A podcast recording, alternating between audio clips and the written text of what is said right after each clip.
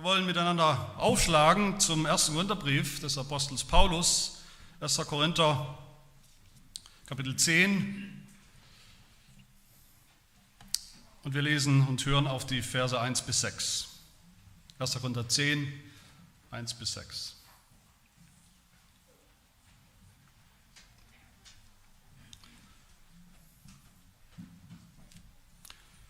Hört das Wort Gottes. Ich will aber nicht, meine Brüder, dass ihr außer Acht lasst, dass unsere Väter alle unter der Wolke gewesen und alle durch das Meer hindurchgegangen sind. Sie wurden auch alle auf Mose getauft, in der Wolke und im Meer. Und sie haben alle dieselbe geistliche Speise gegessen und alle denselben geistlichen Trank getrunken. Denn sie tranken aus einem geistlichen Felsen, der ihnen folgte. Der Fels aber war Christus. Aber an der Mehrzahl von ihnen hatte Gott kein Wohlgefallen. Sie wurden nämlich in der Wüste niedergestreckt. Diese Dinge aber sind zum Vorbild für uns geschehen, damit wir nicht nach dem Bösen begierig werden, so wie jene begierig waren.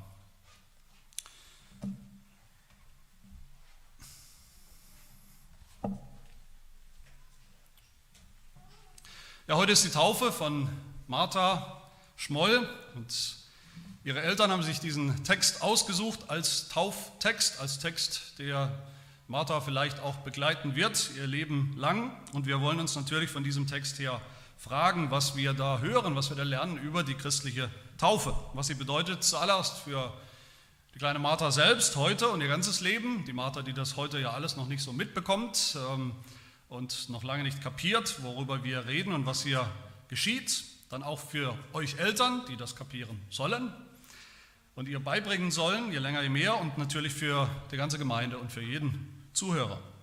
Und das ist ein spannender Tauftext, den wir hier vor uns haben. Warum ist das spannend? Weil der Apostel Paulus hier von der Taufe spricht, einerseits, aber ohne mit der Wimper zu zucken, zurückgreift ausgerechnet auf das Alte Testament. Er erklärt die Bedeutung der christlichen Taufe, der Taufe von Martha, anhand des Alten Testaments. Das heißt, anhand von einer dreieinhalbtausend oder viertausend Jahre alten Geschichte, der Geschichte und der Erfahrung des Volkes Gottes, des Volkes Israel. Und anhand von sechs Gemeinsamkeiten zeigt uns Paulus, was das alles hier, was diese Geschichte aus dem Alten Testament mit uns zu tun hat. Und die wollen wir uns kurz anschauen. Es sind natürlich da nicht mehr als Schlaglichter, aber trotzdem wollen wir uns diese sechs Punkte anschauen, die wir im Text sehen, anschauen. Und die allererste Gemeinsamkeit, die wir hier sehen, auf die der Apostel Paulus uns stößt, ist, die ganze Geschichte, die ganze Geschichte von Israel im Alten Testament ist unsere Geschichte.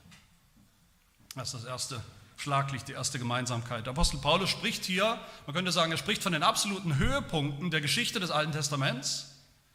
Er erwähnt sie, aber er erwähnt sie nicht, als wäre das bloße, kalte, alte Vergangenheit. Er sagt hier, der Apostel Paulus, und später auch nochmal, ein paar Verse später, all das, diese Geschichte, alles, was passiert ist, wurde aufgesch- ist passiert und wurde aufgeschrieben für uns. Vers sechs sagt er das, für uns. Weil wir heute in derselben Situation sind wie die Gläubigen damals. Wir haben eine gemeinsame Geschichte. Wir, das heißt die Kirche oder die Gemeinde, der christliche Glaube, unsere Geschichte beginnt auch da im Alten Testament. Und die Geschichte der Taufe beginnt da im Alten Testament. Es fängt schon damit an, dass Paulus spricht von unseren Vätern im Glauben in diesem Text ganz am Anfang. Zu wissen, was mit Vätern, mit unseren Vätern passiert, mit Vätern im Glauben oder auch den leiblichen Vätern, das ist ja nicht unwichtig, das ist sehr wichtig. Das geht uns an. Wir sind alle Söhne und Töchter von diesen Vätern, von denen er spricht. Das ist unsere Familiengeschichte. Das Volk Israel, das ist nicht irgendein ein fremdes Völkchen im Mittleren Osten, mit dem wir herzlich wenig zu tun haben, schon gar nicht geistlich irgendwie was zu tun haben. Im Gegenteil, wir haben eigentlich fast alles gemeinsam mit diesem Volk, geistlich gesprochen. Die sind unsere Vorläufer im einen einzigen christlichen Glauben. Und wer sind diese Väter im Glauben? Das ist zum einen natürlich Abraham, mit dem die Geschichte von Gottes Volk anfängt, kann man sagen. Abraham, den Paulus nennt, wie? Paulus nennt ihn den Vater von allen Gläubigen, zu jeder Zeit. Er nennt ihn so mitten im Neuen Testament. unser aller Vater im Glauben. Abraham ist unser Vater, weil Gott ihm versprochen hat, der Gott seines Volkes zu sein und ihre Kinder für immer, weil er ihm Gnade, den Gnadenbund versprochen hat für tausend Generationen, also einen ewigen, eine ewige Zusage, einen ewigen Bund. So ist er unser Vater. Und Mose natürlich, Mose ist unser Vater im Glauben, von ihm spricht Paulus ja hier ausdrücklich, und das ganze Volk Israel, könnte man sagen, sind diese Väter im Glauben. Das ist unsere Geschichte. Das ist ein Vorbild für uns, sagt der Apostel Paulus. Und was sagt er über diese Väter hier in diesem Text? Er sagt eigentlich nur zwei Dinge über diese Väter in Vers eins. Er sagt, sie sind alle unter der Wolke gewesen und sie sind alle durch das Meer hindurchgezogen. Und in diesen zwei Bildern oder Begriffen steckt eigentlich die ganze Geschichte des Alten Testaments und des Volkes Israels. In Kurzform. Was heißt das? Sie waren unter der Wolke. Mit der Wolke erinnert uns Paulus an die, die Art und Weise, die Form, wie Gott bei seinem Volk war, wie Gott seine Gegenwart deutlich gemacht hat. Immer schon. Gott war auf einer Wolke, in einer Wolke, auf dem Berg, als Mose, als er Mose zu sich gerufen hat. Gott war als Wolke über und in der Stiftshütte, im Heiligtum und im Tempel, als Begegnung, Form der Begegnung mit seinem Volk, immer wieder neu. Und Gott ist als Wolke oder in Form einer Wolke am Tag und in, in Form einer, einer Feuersäule in der Nacht vor seinem Volk vorausgezogen, in einem großen Auszug, in der Befreiung aus Ägypten, und dann hinter ihnen noch hergezogen, um sie zu beschützen vor allen Feinden, die ihnen hinterher waren. Und darum geht es hier. Es geht hier um den großen Exodus, den Auszug des Volkes Gottes aus der Sklaverei in Ägypten unter dem bösen Pharao. Das ist die Geschichte, könnte man sagen, die zentrale Geschichte, Erlösungsgeschichte des Alten Testaments. Warum die Geschichte, was eine spannende Geschichte ist, eine dramatische Geschichte ist, aber nicht nur diese, diese Geschichte vom Exodus, von der Befreiung von Gottes Volk, die steht noch für eine viel, viel größere und, und dramatischere Geschichte, nämlich Gottes Befreiung von seinem Volk zu allen Zeiten von den Sünden, aus der Knechtschaft unter der Sünde und unter dem Teufel und dem Tod. Und was heißt das dann? Als zweites, unsere Väter sind durch das Meer hindurchgezogen. Das ist natürlich dieselbe Geschichte, auch die Exodus-Geschichte. Gott hat sein Volk befreit, wunderbar, durch Wunder, sodass sie fliehen konnten, dass sie Hals über Kopf fliehen mussten. Nur, wie wir wissen, gab es ein Problem. Auf dem Weg, auf ihrer Flucht in die Freiheit, kamen sie zu diesem großen Meer. Und da gab es keinen Weg durch, bis Gott durch Mose dieses Meer geteilt, gespalten hat und das Volk Gottes trockenen Fußes das Wasser links und rechts aufgetürmt durchziehen konnte in das verheißene Land, durch das Meer. Meine Lieben, das ist unsere Geschichte. Daran hat sich nichts geändert. Derselbe Gott wie damals, Yahweh, der Bundesgott, der Gott Israels, der Gott Abrahams, der Gott, Ab- der Gott Mose, ist immer noch unser Gott. Er ist immer noch der Gott des Bundes. Wir sind immer noch sein Bundesvolk. Es gibt nur eins. Und so wie Israel unter der Wolke und von der Wolke geführt, geleitet wurde, aus Ägypten heraus, so werden wir heute von der Wolke, unter der Wolke geführt, aus der Knechtschaft, unsere Knechtschaft unter die Sünde. So wie Israel vor dem Meer stand, als Mauer sozusagen, ohne Ausweg, und sie nur entkommen konnten durch ein Wunder. So auch wir. So auch wir heute. Der Weg ins verheißene Land, der Weg in den Himmel, führt nur durchs Wasser. Durchs Wasser der Taufe und ihrer wahren Bedeutung. Die zweite Gemeinsamkeit: wir haben nicht nur eine gemeinsame Geschichte mit diesem Volk Israel, wir haben auch nur eine und eine gemeinsame Taufe. Ich will es ganz deutlich sagen, ich will es ganz deutlich sagen mit dem Apostel Paulus hier, die christliche Taufe, die so zentral ist in der Kirche, die christliche Taufe kommt aus dem Alten Testament. Da fängt sie an, da findet sie ihre Begründung, und auch von daher verstehen wir auch nur ihre Bedeutung. Wenn ich mit Baptisten spreche, mit Baptisten diskutiere, also mit denen, die die Kindertaufe ablehnen, die sagen nur Erwachsene oder Jugendliche, die schon selbst sich bekennen können zu Christus, die selbst schon glauben, können getauft werden, dann sagen die mir immer wieder, ein Satz, den ich immer wieder höre, sag mir, wo das steht. Sag mir, wo das steht mit den Kindern, mit den kleinen Kindern, sag mir, wo es steht, schwarz auf weiß im Neuen Testament. Und meine Antwort oder meine Rückfrage ist immer wieder, warum im Neuen Testament? Haben wir nicht eine ganze Bibel? Ist das Alte Testament irgendwie schlechter oder unklarer oder unwichtiger oder ungeistlicher oder irgendwie weniger Wort Gottes? Wenn eins klar ist, wenn eins wirklich schwarz auf weiß ist hier in diesem Text, dann, dass der Apostel Paulus hier von einer echten Taufe spricht. Und zwar im Alten Testament. Sie wurden alle getauft. Und das sollte uns eigentlich nicht überraschen, wenn es nur eine Kirche Jesu Christi gab, jemals, und gibt bis heute nur eine Gemeinde Jesu, nur ein Volk Gottes.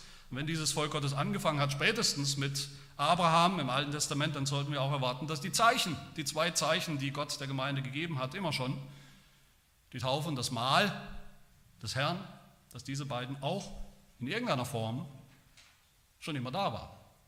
Und genau das sehen wir in diesem Text.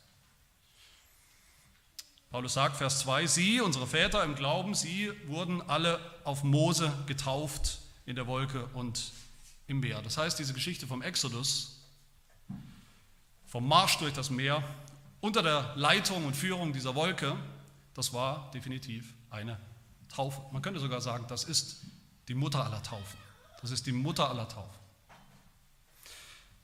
Aber bevor wir uns anschauen, was diese Taufe bedeutet, will ich oder muss ich kurz einen Einwand aufgreifen, den ich immer wieder höre zu diesen Versen, gerade zu diesen Versen über die Taufe, wenn ich darüber spreche mit unterschiedlichen Leuten. Man kann sagen, was man will über die Taufe hier, von diesen Versen. Mit absoluter Sicherheit passiert immer Folgendes, gibt es immer den einen oder anderen, der sagt, ist alles schön und gut, aber es ist doch nur Bildersprache. Es ist doch nur Bildersprache hier. Paulus meint nicht wirklich die Taufe. Er meint nur eine Taufe im übertragenen Sinn. Er meint nur eine Taufe, er meint nur Taufe in Anführungsstrichen sozusagen, weil es halt auch irgendwie um Wasser geht. Da ist natürlich was dran. Richtig, Paulus stellt sich nicht vor, wie er das hier beschreibt, dass die Israeliten durchs Rote Meer gezogen, durchs Rote Meer gewandert sind und Mose dabei zu ihnen gesagt hat, ich taufe dich im Namen des Vaters und des Sohnes und des Heiligen Geistes. Paulus stellt sich keinen Taufgottesdienst vor, die Israeliten haben keine Taufurkunde bekommen. Natürlich ist das Bildersprache hier, dass diese Wolke und das Meer, dieser Durchzug des Volkes Gottes durch das Meer in die Freiheit eine Taufe ist. Das Problem dabei ist, wenn wir sagen, das ist nur Bildersprache. Bildersprache ist wichtig in der Bibel, sehr wichtig. Wenn die Bibel was mit Bildern mitteilt oder vermittelt, ist es ja deshalb nicht weniger wahr, nicht weniger wichtig, nicht weniger biblisch. Im Gegenteil, die Bibel vermittelt ganz viele fundamentale Wahrheiten mit Bildern und durch Bilder. Besonders im Alten Testament, aber auch im Neuen Testament. Bilder mit einer glasklaren und unmissverständlichen geistlichen Botschaft. Und ich habe vielleicht eine Überraschung für euch. Die Taufe ist in der Bibel im Alten und im Neuen Testament immer Bildersprache. Auch die klassische christliche Taufe mit Wasser, wie wir sie gleich praktizieren werden, ist Bildersprache, ist Bildersprache für eine geistliche Realität und Wahrheit. Das ist ja gerade das, das Wesen, das Besondere, die Absicht von den Sakramenten, von der Taufe, vom Abendmahl. Das sind Bilder, sichtbare Dinge, greifbare, schmeckbare Dinge, spürbare Dinge für geistliche Wahrheiten. Das heißt, wenn wir das Bild von der Taufe, wie wir es hier haben, damals, diese Taufe im Alten Testament, im Meer, runterspielen wollen in seiner Bedeutung, weil es ja, wie wir dann sagen, wie manche sagen, nur Bildersprache ist, dann müssen wir auch die Taufe im Neuen Testament runterspielen, weil sie ja auch nur Bildersprache ist. Beides sind Bilder, hinter beidem steckt eine geistliche Wahrheit, und zwar eine einzige, ein und dieselbe geistliche Wahrheit. Paulus setzt hier Taufe in diesem Text nicht in Anführungszeichen. Die Taufe im Meer damals ist nicht weniger Taufe als das, was wir gleich tun werden. Im Gegenteil, die heutige christliche Taufe ist überhaupt rein gar nicht zu verstehen. Ergibt keinen Sinn ohne diese alttestamentliche Taufe oder Taufen vor Bildern. Nicht, dass die Taufe Bildersprache ist, ist das Problem. Das ist nicht das Problem. Das Problem ist, dass wir das Bild oft nicht mehr verstehen, richtig verstehen. Was lernen wir hier aus diesem Text? Was bedeutet dieses Bild der Taufe? Wir sehen verschiedene Elemente hier bei Paulus, die er da reinpackt, die er nur anreißt oder vielleicht auch voraussetzt, die wir zum Teil gleich noch kurz äh, entpacken werden. Aber wir sehen zu, zuallererst, die Taufe ist zuerst mal ein Zeichen des Bundes. Ein Zeichen, das Gott unseren Vätern gegeben hat, wie wir schon gehört haben. Das war das Bundesvolk, mit dem Gott sich eben ganz exklusiv verbündet hat. Nur sie hatten diese Taufe. Nur sie haben sie erlebt und bekommen. Es war ein Zeichen, dass Gott eben ihr Gott ist. Nicht einfach sowieso der Gott von jedem, gleichermaßen. Ihr Gott. Es war das Zeichen, wie wir gesehen haben, dass Gott mit ihnen ist, dass er sie führt und beschützt. Das Zeichen, dass er sie retten wird durch das Meer hindurch, dass er sie ins verheißene Land führen wird. Das ist die, das ist die große Zusage des Bundes, Gottes Bundesversprechen. Dafür steht diese Taufe. Das ist die Geschichte. Und damit ist diese Taufe auch ein Zeichen von, von Identität, von unserer Identität als Volk Gottes. Mit der Taufe hier in, in diesem Text, wie Paulus das anspricht aus dem Alten Testament, mit dieser Taufe fängt ja eigentlich alles erst an. Die Identität als Volk Gottes, als Kirche, als Christen. Gottes große Erlösungsgeschichte fängt ja an hier mit dieser Taufe im Meer. Ab da sind sie jetzt dann sichtbar, eindeutig sein Volk. Und nur sie. Wie derselbe Apostel Paulus zwei Kapitel später schreibt in diesem Brief, ersten Korintherbrief, wir sind alle durch einen Geist in einen Leib hineingetauft worden. Durch die Taufe werden wir hineingetauft, eingegliedert in Gottes Volk. Die Taufe trennt dann auch sichtbar zwischen denen, die zu Gott gehören, die zu Gott gehören, dem Volk Israel im Alten Testament, und den Ägyptern, den Ungläubigen, den Heiden, den Gottlosen, die das nicht tun. Aber was sehen wir hier über die Praxis der Taufe? Auch das ist ja spannend, auch das ist umstritten. Wer wurde denn da getauft in dieser Taufe? Alle. Das ganze Volk. Mehrere zehntausend Menschen, wie wir wissen, mindestens, wahrscheinlich noch viel mehr, inklusive der Kinder. Niemand, der lesen kann, niemand, der überhaupt noch Bibeltexte lesen und verstehen kann, würde behaupten, Kinder wären hier aus irgendeinem Grund irgendwie ausgenommen gewesen. Auf wundersame Art und Weise aus dieser Taufe im Meer. Oder könnte behaupten, wir hätten hier nicht vielleicht die glasklarste Aussage überhaupt von einer tausendfachen Kindertaufe. Jeder, sagt Paulus, ohne Ausnahme, jeder im Volk, der durchgezogen ist durch das Meer, wurde auch getauft, hat diese Taufe auch erlebt. Alles andere wäre eine lächerliche Umdeutung dieses klaren Textes. Und wie wurden sie getauft? Nur durch Untertauchen, Untertauchen, worauf viele heute bestehen, als wäre das die einzig mögliche, die einzig denkbare christliche Form der Taufe, Untertaufen, Untertauchen, komplett unter Wasser. Was viele Freikirchen sagen, dass es die einzig akzeptable Form der Taufe ist, wo viele wie ein Mantra auch immer wieder behaupten, dass Taufen, das Wort in der Bibel im Neuen Testament, Baptizo, dieses Wort, dass das immer und ohne Ausnahme bedeutet, Untertauchen. Hier nicht. Hier steht Baptizo, Taufe. Es ist eine Taufe. Mit derselben Bedeutung wie eben die klassische christliche Taufe. Aber wurden sie alle untergetaucht? Unter das Wasser? Jein. Jein. Die Israeliten nicht. Die Israeliten wurden trocken getauft, könnte man sagen. Sie sind trockenen Fußes durch das geteilte Meer gelaufen, das Wasser links und rechts von ihnen aufgetürmt. Sie haben es höchstens vielleicht symbolisch berührt, vielleicht ein paar Spritzer hier und da, wer weiß. Die Ägypter auf der anderen Seite, die Ägypter, ihre Feinde, die ihnen hinterhergerannt, hinterhergestürmt sind, ja, die wurden getauft durch Untertauchen. Die wurden ertränkt in den Fluten von diesem Taufwasser, weil sie gottlose Menschen waren, weil sie Feinde Gottes waren. Das Wasser ist wichtig, die symbolische Bedeutung des Wassers ist wichtig, aber die Menge ist anscheinend nicht wichtig. Die geistige Bedeutung ist wichtig. Und das ist das dritte, die dritte Gemeinsamkeit, die wir hier finden zwischen uns und unseren Vätern im Glauben, nämlich die durch und durch geistliche Bedeutung der Taufe, damals wie heute. Spannend, dass bei dieser Taufe so viel nicht gesagt wird. Vieles wird ja nicht gesagt. Was wird ja nicht gesagt? Da wird nicht gesagt, was die Israeliten tun müssen vor dieser Taufe oder für diese Taufe. Da wird nicht mal gesagt, was sie glauben müssen. Zunächst, da wird schon gar nichts gesagt über den geistlichen Zustand von denen, die so getauft wurden, egal ob Kinder oder Erwachsene.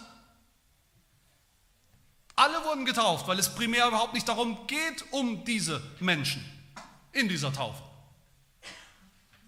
Nicht um ihre Treue, nicht um ihren Gehorsam, nicht um ihren Gehorsamsschritt der Taufe, was wir auch oft und gerne und auch mit einem gewissen Recht betonen natürlich bei der Taufe, bis zu einem gewissen Grad. Es geht nicht um ihren, nicht mal um ihren treuen und beispielhaften und wunderbaren Glauben. Worum geht es dann? Hier, es geht allein um Gott, was er verspricht, was er tun will, was er tun wird zur Rettung seines Volkes. Diese Taufe, wie übrigens jede Taufe, ist primär und zuallererst Gottes Verheißung, Gottes Versprechen, Gottes Zusage, was er tun wird. Und was verspricht Gott hier? Was verspricht er den Israeliten? Was verspricht er uns? Wir müssen da auch wieder zu den Vätern schauen, natürlich zu Abraham. Was hat Gott Abraham versprochen?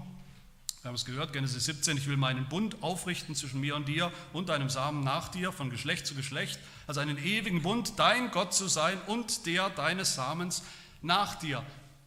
Dein Gott zu sein. Unter der Wolke.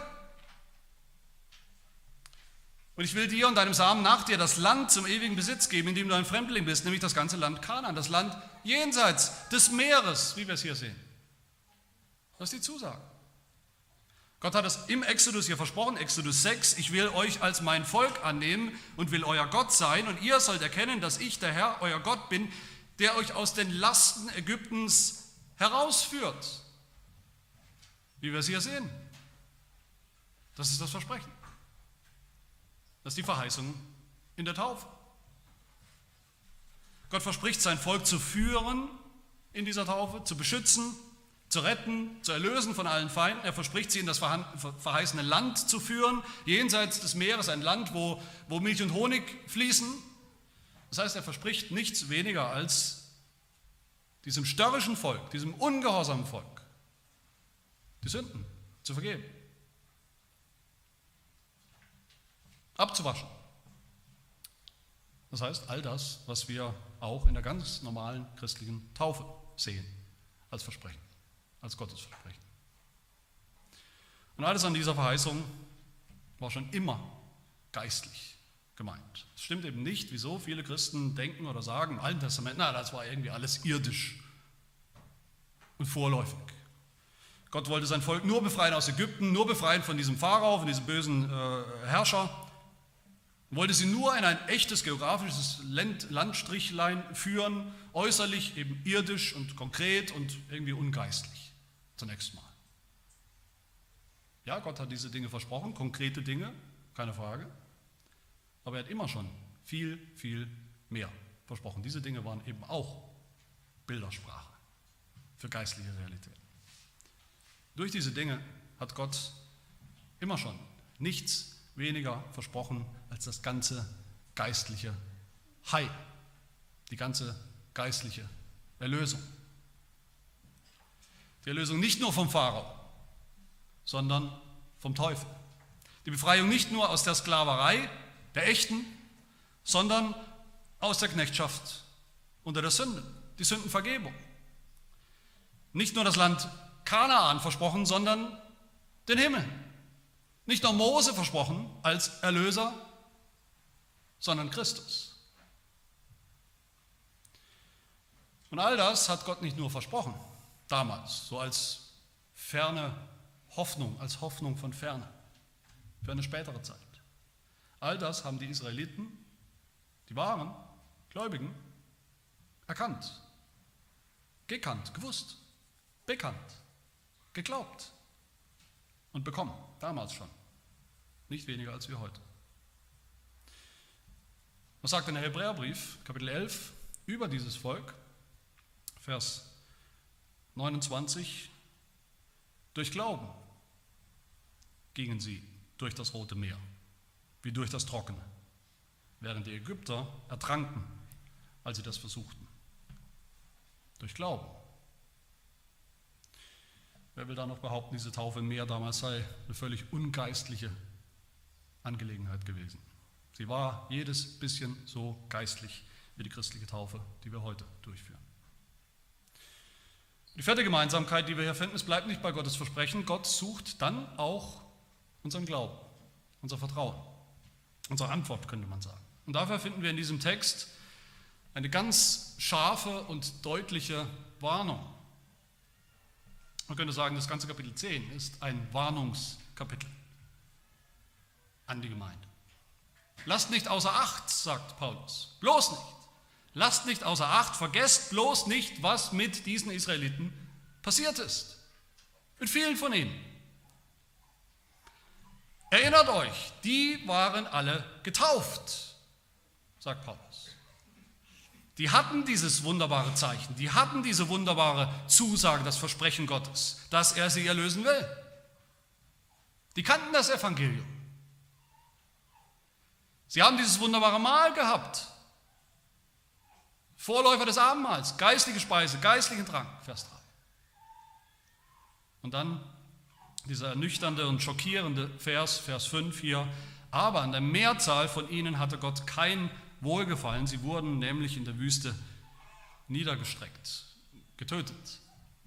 Versteht ihr die, die Dramatik in dieser Aussage, in diesem Vers? Da hat Gott gerade sein Volk wunderbar durch Wunder befreit, aus Ägypten unter diesen grandiosen Zeichen und Wundern. Da hat er gerade noch das Meer gespalten für sie. Sie konnten schon das Ufer sehen. Sie haben es gerade noch so geschafft, bis zum Ufer, bis zu dem Sand der Wüste. Und dann nur noch Misstrauen, Unglaube, Rebellion gegen diesen Gott, der sie gerade so wunderbar erlöst hat, der ihnen so wunderbare Versprechen und Zeichen gegeben hat. Paulus sagt in Vers acht, sie haben Unzucht getrieben, Hurerei, und damit meint er mit anderen Göttern, mit Götzen, mit den Götzen in diesem neuen Land Kanaan, die, zufällig, die sie zufällig vorgefunden haben. Sie haben ihren Gott aufgegeben und verlassen. Und deshalb, sagt Paulus weiter, wie es ja im Alten Testament steht, diese Geschichte kann man auch nachlesen, an einem Tag, sagt Paulus, fielen dreiundzwanzigtausend Israeliten tot, gerichtet vom Zorn Gottes. Was heißt das alles? Das heißt doch sicher, dass auch die Taufe, selbst die Taufe, auch negative Folgen haben kann. Sehr negativ. Tod, Fluch, Verdammnis. Aber wie kann das sein? Das kann sein, das kann dann sein, wenn jemand dieses wunderbare Versprechen, das Gott uns gegeben hat, das Versprechen seiner Gnade, das Versprechen seiner Erlösung, das Versprechen des Erlösers einfach ausschlägt, wenn jemand auf seine Taufe pfeift, wenn jemand diese Tatsache, dass er zum Volk Gottes gehört, nicht mehr mit Leben und mit Glauben füllt und mit Dankbarkeit füllt. Meine Lieben, die Taufe ist ein wunderbares Privileg für die Gemeinde Christi. Aber es ist dann eben auch ein Privileg, das uns verpflichtet. Das uns mehr und mehr verpflichtet. Die kleinen Kinder damals, die getauft wurden im Meer, die Kinder des Volkes Israel, die konnten, haben das noch nicht kapiert. Diesen Verpflichtungsaspekt haben sie nicht kapiert, haben sie nicht erfüllt, konnten sie nicht erfüllen, mussten sie aber auch noch nicht erfüllen. Sie waren nicht diejenigen, die Götzendienst getrieben haben. die Gott getötet hat. So ist es bis heute. Die kleine Martha versteht auch noch nichts, sei denn sie ist ein Wunderkind, wissen wir nicht, versteht noch nicht viel von dem. Heute wird sie getauft, sie darf dann heranwachsen, darf heranwachsen unter dieser wunderbaren Zusage des Evangeliums, der Zusage Gottes, das Versprechen Gottes für die nächsten vielen Jahre darf sie heranwachsen unter dieser positiven, wunderbaren Zusage. Die Taufe verpflichtet zunächst nur die Eltern und die Gemeinde. Verpflichtet euch, Mike und Deborah, sie natürlich zu erziehen, in eurem Vorbild und sie zu erziehen, im Glauben, in der Zucht und Ermahnung des Herrn zu erziehen. Aber eines Tages kommt die Zeit, wenn sie größer wird, ein paar Jahre größer wird, dass Martha auch mal erinnert wird, erinnert werden muss und darf, dass sie getauft ist, dass sie zur Gemeinde gehört. Und das bedeutet, sie darf dann auch leben und soll auch leben. Als Bundeskind. Und natürlich gehört dann auch Korrektur dazu, gehört dann auch Ermahnung dazu. Und dann kommt die Zeit, so Gott will, eines Tages, wo sie langsam erwachsen wird. Und damit die Zeit, wo sie verantwortlich wird und ist für ihren eigenen Glauben, für ihr eigenes Bekenntnis des Glaubens. Und was will Gott dann von ihr? Was fordert Gott dann von ihr? Was muss sie dann tun? Zunächst tun? Gar nichts. Auch dann nicht. Was Gott will, ist, dass sie ihm einfach immer vertraut. Seinem Versprechen, der Verheißung des Evangeliums. Nicht mehr, aber auch nicht weniger. Worauf vertraut? Auf die Verheißung, die wir hier sehen und gehört haben. Die Verheißung, dass Gott ihr Gott ist. Die Verheißung, dass er auch ihr die Sünden vergeben wird. In Jesus Christus. Die Verheißung, das Vertrauen auf das Evangelium. Taufe ist kein Automatismus. Das sehen wir hier sehr deutlich. Die macht keine Christen, schon gar nicht automatisch. Aber sie ist das wunderbare Zeichen, Vorzeichen, das Evangelium, unter dem Martha und alle unsere Kinder aufwachsen dürfen und sollen, bis sie dann eines Tages selbst sagen, ja, ich glaube, ich ergreife das alles selbst im Glauben, im Vertrauen auf Gott. Die Taufe gilt, Gottes Versprechen gilt, ab heute sichtbar, auch für Martha, so wie sie für die Kinder Israels damals galt im Meer. Der Glaube ist nicht die Voraussetzung für die Taufe. Nirgendwo hier.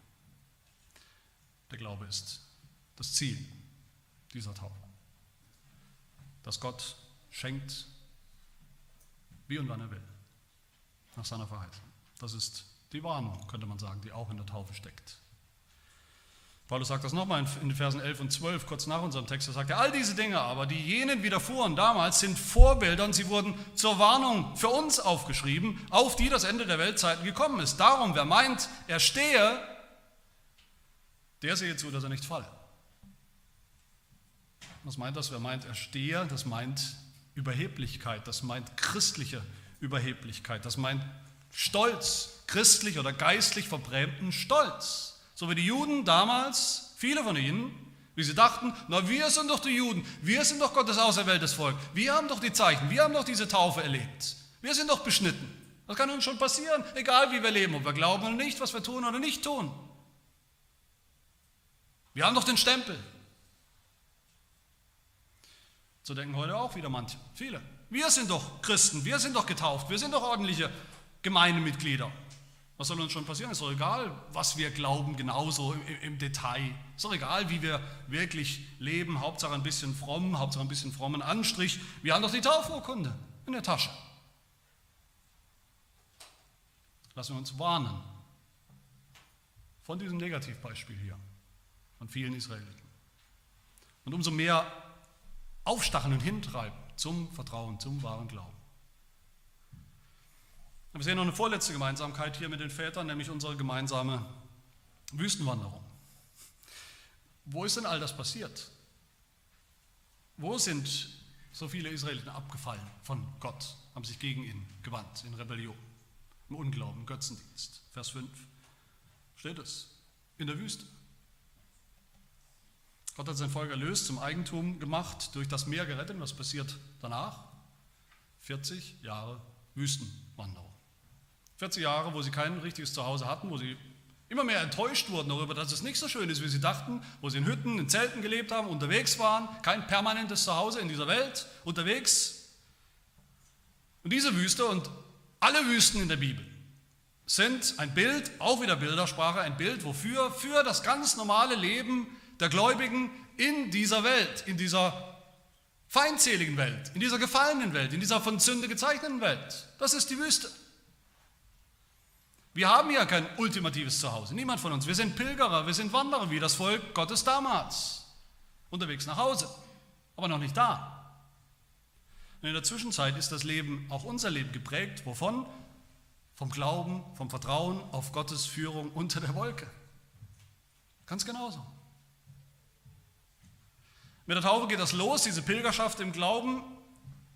Das Leben im Glauben, nicht im Schauen, noch nicht im Schauen, da geht das los und das ist, ist so bis heute.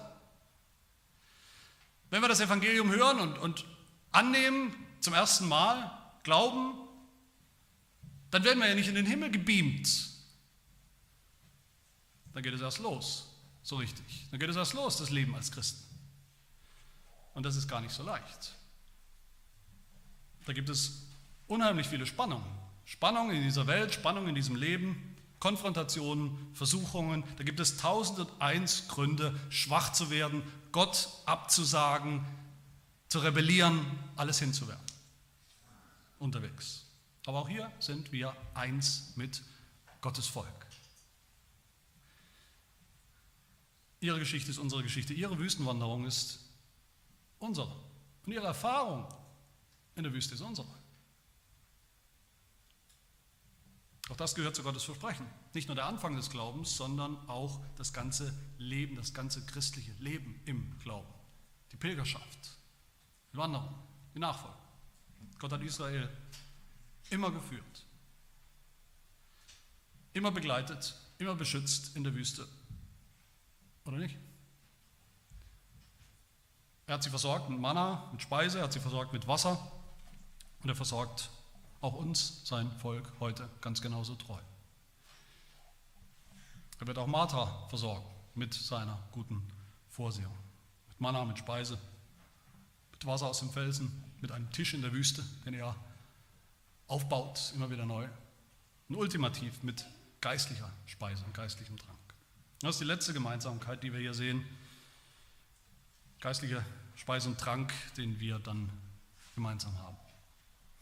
Vers drei und vier, die Israeliten damals und wir heute, sagt Paulus, wir essen alle dieselbe geistliche Speise, wir trinken alle denselben geistlichen Trank, wir trinken alle Wasser aus einem gemeinsamen geistlichen Felsen. Dieser Fels, um den sich alles dreht, damals schon und bis heute, ist dasselbe eine Christus, dasselbe eine Messias, dasselbe eine Erlöser.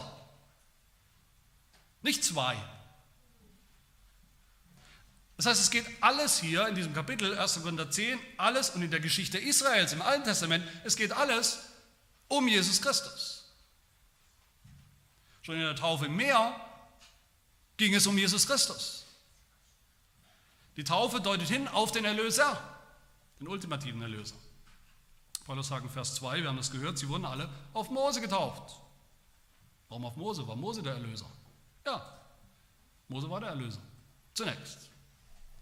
Ein Vorbild, Bildersprache, ein Schatten, ein Handlanger des wahren Erlösers und Befreiers, Jesus Christus. Das macht Paulus ja so deutlich hier in diesem Text. Er spricht vom Alten Testament, wie gesagt, aber er spricht von Jesus Christus im Alten Testament. Er sagt, dass diese alttestamentlichen Gläubigen Jesus Christus kannten. Sie wussten, es geht um ihn in dieser Taufe, es geht um ihn in diesem Mahl. Er ist die geistige Speise, er ist der Fels.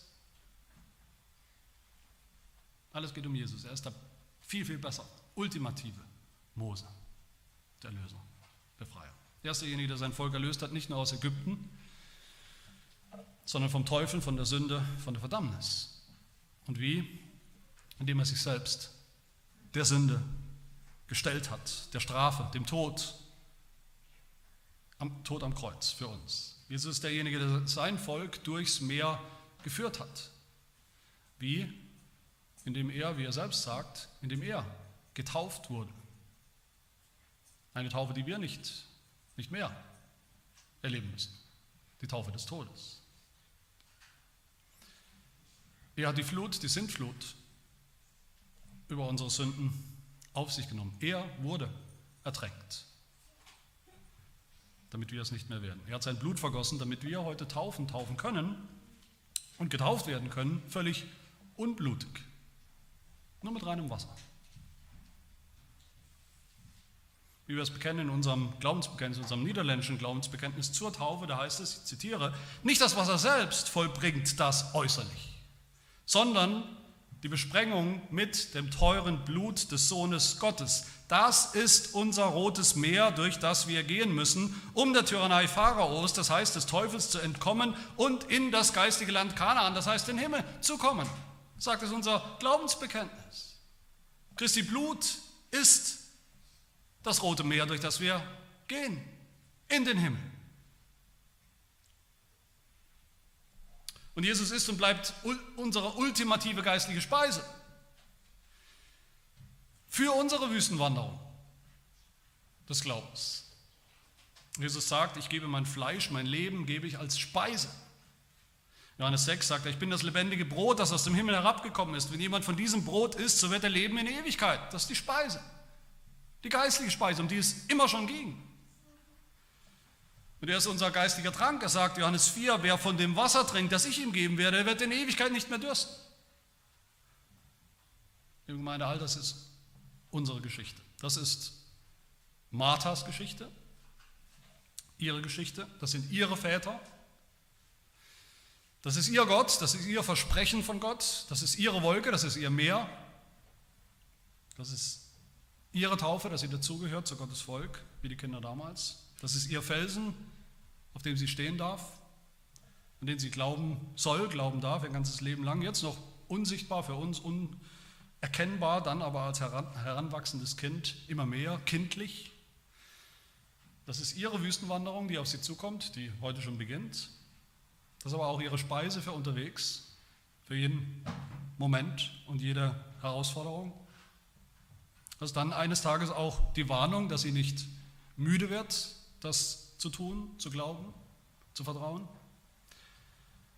Aber das ist vor allem ihre Verheißung, dass Gott ihr eines Tages, wie und wann er will, Glauben schenken wird und sie diesen auch selbst bekennen darf.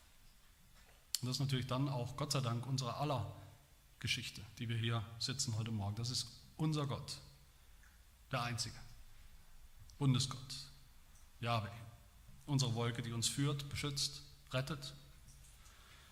Der Gott, der sich in seinem Sohn Jesus Christus offenbart hat, sein Zelt in unserer Mitte, seine Gegenwart, seinen Tempel aufgerichtet hat unter uns, unter der Wolke, unter der Wolke seiner Gegenwart, bei seinem Volk, bis heute. Diese Rettung, dieser Exodus ist die Rettung von unseren, von allen unseren Sünden. Diese Taufe, diese alte Taufe ist unsere Taufe. Die einzige Bedeutung der Taufe in der ganzen Bibel. Das ist unser Mahl, unser Speis und Trank für unsere Wüstenwanderung, sodass auch wir immer ausreichend, mehr als ausreichend versorgt sein werden für alles, was kommt im Glauben, bis wir eines Tages ankommen, bis wir eines Tages ankommen in unserem verheißenen Land, gemeinsam mit unseren Vätern und Vorläufern im Glauben bei Gott. All das ist auch unsere Warnung, ja, aber vor allem doch eine wunderbare Verheißung, die Verheißung des Evangeliums in der Taufe, die wir sehen dürfen, begreifen, ergreifen dürfen im Glauben. Lasst uns das tun, lasst uns das jetzt tun, das Ergreifen im Glauben, und lasst uns das gleich tun, wenn wir das Wasser der Taufe sehen werden, als, als Zeugen von all dem, als Zeugen von dem, was Gott uns verspricht zu tun. Lasst uns das ergreifen im Glauben. Amen. Wir beten. Herr unser Gott, du Gott Jahwe, du Gott Abrahams, Isaaks und Jakobs, du Gott Moses und unserer, aller unserer Väter im Glauben, du treuer Bundesgott, wir danken dir für die wunderbare Verheißung der Taufe, dieses Zeichens, die Verheißung der Vergebung unserer Sünden, der Erlösung, der Errettung, die du wahrgemacht hast in deinem Sohn Jesus Christus, den du gesandt hast aus der Herrlichkeit, aus der Ewigkeit, der Mensch geworden ist, gelebt hat, gelitten hat, gestorben ist, der sein Blut vergossen hat, damit wir nicht sterben müssen unter unseren Sünden, sondern ewiges Leben haben. Hilf, dass wir alle uns erinnern an unsere eigene Taufe, dass sie uns zur ständigen Quelle der Freude wird, manchmal auch zur Warnung, zu einer Warnung, die du gebrauchst in deiner Liebe, um uns zurückzuführen. Als Erinnerung unserer Identität in Christus. Und dass wir unsere Taufe immer wieder neu mit Leben und Glauben füllen. Ja, das bitten wir für uns, das bitten wir besonders für Martha an diesem Morgen und wir bitten es im Namen unseres Herrn Jesus Christus. Amen.